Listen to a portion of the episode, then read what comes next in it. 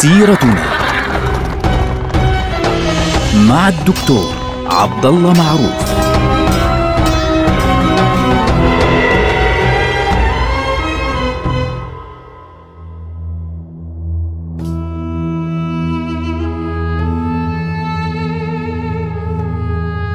السلام عليكم ورحمة الله وبركاته. سيرتنا سيرة هذه الأمة العظيمة ونحن الآن في عهد الدولة العثمانية وتحديدا في عهد السلطان مراد الثالث. في عهد السلطان مراد الثالث بعد أن يعني هدأت الأمور فعليا خاصة في المنطقة اللي هي اليوم بنسميها إيران في ذلك الوقت حدث أن قتل محمد باشا صقلي الصدر الأعظم الذي حافظ على الدولة بعد وفاة السلطان سليمان القانوني ولولا وجوده لكانت الدولة قد يعني انحدرت كثيرا بعد وفاة السلطان سليمان ولكن كانت نهاية آه، محمد باشا صقلي القتل للأسف الشديد. وكان قتله يعني تم بدسيسة فعليا بدأت من بعدها الفوضى في اختيار الصدر الأعظم. وبدأ كل واحد يقتتل مع الآخر ويتنافس معه لاستلام الحكم فعليا. وبدأت الفوضى هنا وهناك من خلال آه، استلام أكثر من صدر أعظم. الحكم مباشرة. كل واحد صار صار يستلم الحكم آه، مباشرة. انتهى الأمر بالفعل إلى سياوس باشا الذي استلم الحكم في عام 993 للهجرة الموافق ل 1585 للميلاد. عندما تولى آه، سياوس باشا الحكم فعليا في هذه المنطقة هدأت الأحوال. طبعا نتكلم استلام إيش؟ استلام منصب الصدر الأعظم اللي هو ثاني أهم منصب بعد السلطان بعد الخليفة. لما هدأت الأحوال وانقطعت الحروب تماما على سائر حدود المملكة يعني كل الأمور هدأت لأنه يعني كان محمد باشا صقلي من مصلحته سابقا أنه يهدئ الأوضاع تماما ويعني حصل اتفاق مع النمسا حصل اتفاق مع البنادقة حصل اتفاق مع الفرنسيين حصل اتفاق مع الإنجليز مع الإسبان. والآن تم تهدئة الأمور على ساحة آه، جورجيا وغيرها من المناطق التابعة للدولة الصفوية قبل مقتل طبعا الصدر الأعظم محمد باشا صقلي لما هدأت الأوضاع فعليا على يد سياوس باشا وانتهى الأمر ثار الانكشارية يعني انتقلت المشاكل من الخارج إلى الداخل. الانكشارية كانوا يحبون الحروب كانوا يفضلون دائما أن تستمر الحروب والمعارك. لماذا؟ لأنه يعني طول ما في حرب يعني بإمكانهم أن يعني يسلبوا وينهبوا ويأخذوا إيش اللي بدهم إياه. فخاصة أنه كانت منتشرة فيهم بعض العادات السيئة في ذلك الوقت. تغيير عجيب في الجيش الانكشاري. الانكشارية عندما تأسست الدولة العثمانية كانوا هم اليد الضاربة للدولة وكانوا أقوى سلاح تم تأسيسه بالفعل.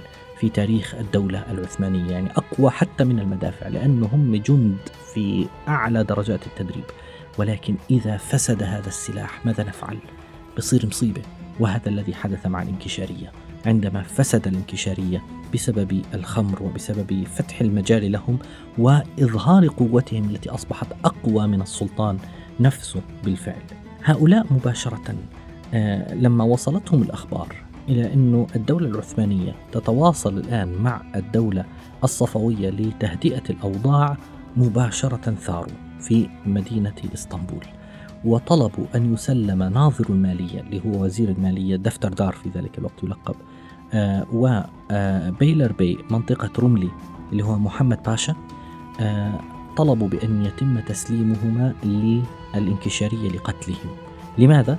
كانوا يقولون أن هؤلاء الاثنان اللي هو آه بيلر بي روملي منطقة روملي وناظر المالية وزير المالية دفتر دار يدعون أن هؤلاء الاثنين أعطونا نقودا ناقصة العيار. يعني النقود يخففوها أو إنهم بين قوسين بيضحكوا علينا بالفلوس لأن الفلوس كانت في ذلك الوقت الأموال كانت من الذهب ومن الفضة ومن النحاس كما نعلم. الدراهم مثلا كانت من الفضه فبالتالي طبعا لا يستعمل الدرهم في ذلك الوقت لكن المبدأ إنه العملات كانت من الفضة ومن المعادن النفيسة.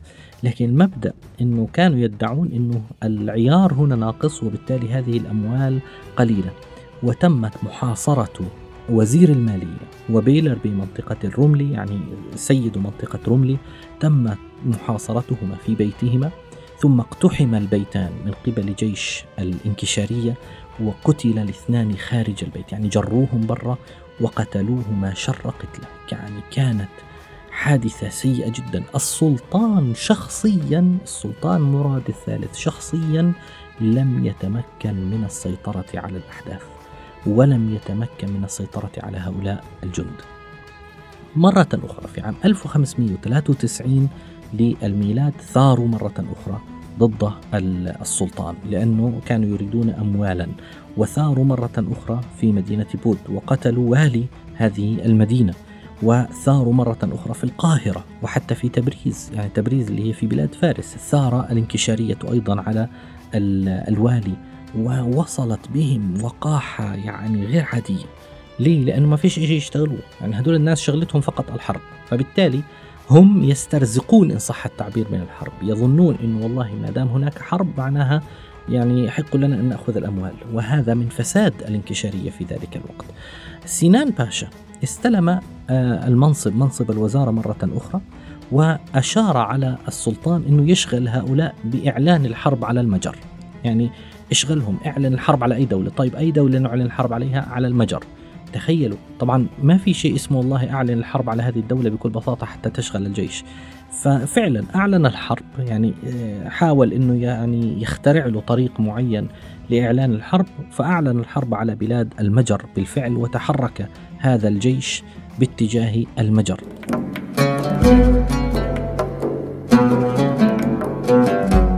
فبدأت الحرب مرة تكسبها الدولة العثمانية ومرة يكسبها المجريون واستمرت الحرب فعليا فترة طويلة جدا.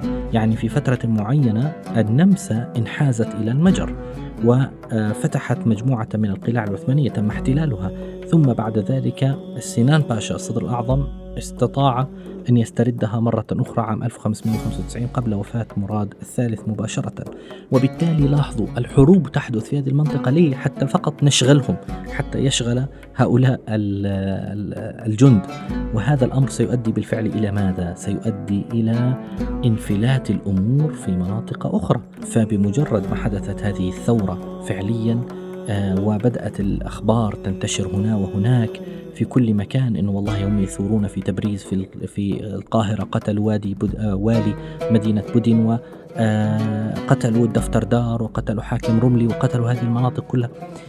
لما حدث كل هذا الكلام وبدأت الحروب في المجر بدأت الحركات الانفصالية تظهر هنا وهناك. في منطقة رومانيا اللي هي كانوا في ذلك الوقت يسمونها أقليم الأفلاق بدأت المشاكل فعليا وبدأت الحركات الانفصالية. وخاصة أنه ملك النمسا وإمبراطور ألمانيا رودولف الثاني يعني بدأ يساعد ويشجع هذه الحركات. ترانسلفانيا أيضا آه، ثارت ضد الدولة العثمانية حتى أنه آه، في كرواتيا تمكن النمساويون من التغلب بالفعل على قوة جيش عثماني كان بقيادة حسن باشا. في العشرين من رمضان عام 1001 للهجرة اللي هو عشرين حزيران آه، هو شهر 6 عام 1593 وقتل في ذلك الوقت القائد حسن باشا قائد المعركة. فبالمقابل الصدر الأعظم سنان باشا تمكن من دخول بوخارست عاصمة رومانيا بالقوة ولكنه هزم مرة أخرى على يد آه، أمير آه، رومانيا اللي هو ميخائيل في ذلك الوقت عام 1595 وتمكن هذا الرجل ميخائيل من دخول مدينة تيرغوفيتش وقتل العثمانيين هناك فاضطر العثمانيون للانسحاب إلى ما وراء نهر الدنوب وتحول يعني العثمانيون من التقدم إلى التضعضع والتراجع. وبالتالي بدأت الفوضى تدب مرة أخرى في الدولة العثمانية. وهذا الأمر كان يعني سيئا جدا خاصة أنه يذكر بعض المؤرخين أنه في مرحلة أو في عهد السلطان مراد الثالث كانت زوجته تتدخل كثيرا في أمور السياسة. زوجته اسمها صفية وهذه صفية طبعا أصلها إيطالي. وكانوا يدعون يعني بعض المؤرخين أنه هذه المرأة صفية كانت طبعا اسمها الحقيقي مش صفية لكن هي سميت صفية بعد أن أسلمت. كانوا يدعون أنه بقي ولاؤها للإيطاليين للبندقية وكانت تحاول أن تقدمه على غيرهم بالفعل. ولكن في النهاية يعني آه، انتهى الأمر إلى أنه سادت الفوضى بسبب آه، كثرة عزل وتنصيب الصدر الأعظم منصب الصدر الأعظم وانتهى على ذلك عهد مراد الثالث الذي توفي في عام 1595 للميلاد الموافق ل 1003 للهجرة وكان عمره في ذلك الوقت حوالي 50 عاما. وسيستلم الحكم من بعده ولده آه، محمد الثالث اللي هو ابن صفية ابن صفية الإيطالية الإيطالية الأصل طبعا. وهذا الأمر يرجع إليه بعض المؤرخين آه، السبب فعليا في الأحداث التي جعلت الإيطاليين فعليا يتقدمون في عهد السلطان محمد الثالث باعتبار أن والدته أصلها إيطالي. نلقاكم على خير والسلام عليكم.